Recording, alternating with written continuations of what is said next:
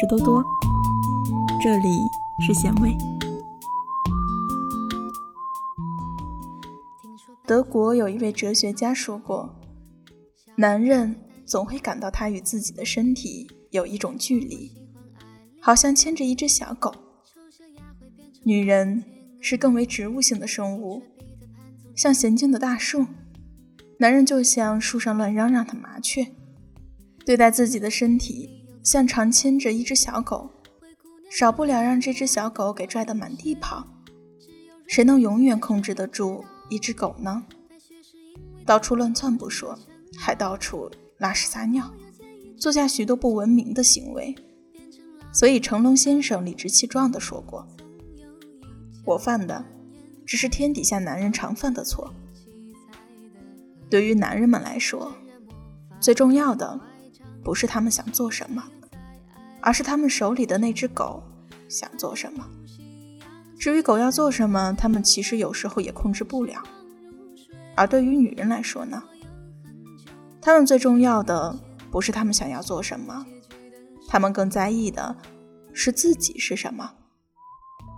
在某个更普遍的意义上说，女人是比男人更本质的一种生物。所以，想要看清一个男人。那就看他的女人，而想要知道一个女人，则要看她的穿着。一个女人的内心世界，往往全部显现在她的衣着上。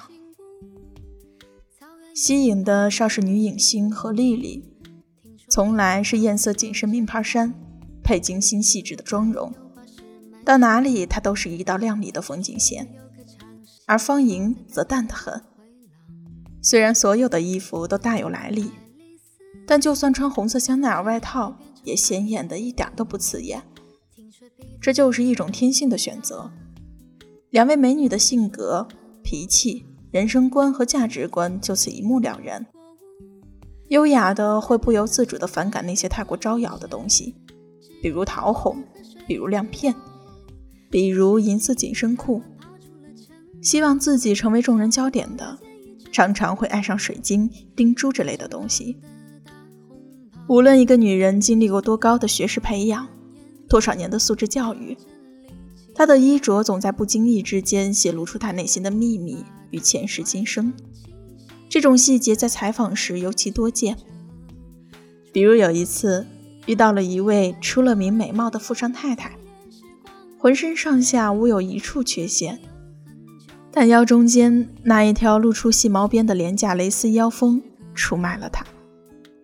此富商太太年少家贫，在风月场上打过滚，十年的阔太生涯依然无法让她那安全感缺失、物欲过剩的内心完全平静下来。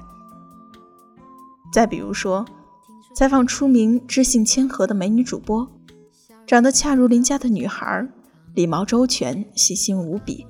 但那身粉嫩的休闲装，再加上衣服后面绣着巨大皇冠，却告诉你，其实她依然把自己当成小孩子，她的内心是一个小公主。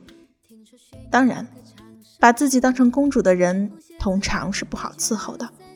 而事后从她身边助理那获取的信息，也证明了这一点。一个成熟的女人，她的衣服通常告诉我们。她是一个什么样的女人？而一个不太成熟的女人，她的衣服通常告诉我们，她想成为一个什么样的女人。这两者都很有趣，而且不同时期有着不同时期的方向。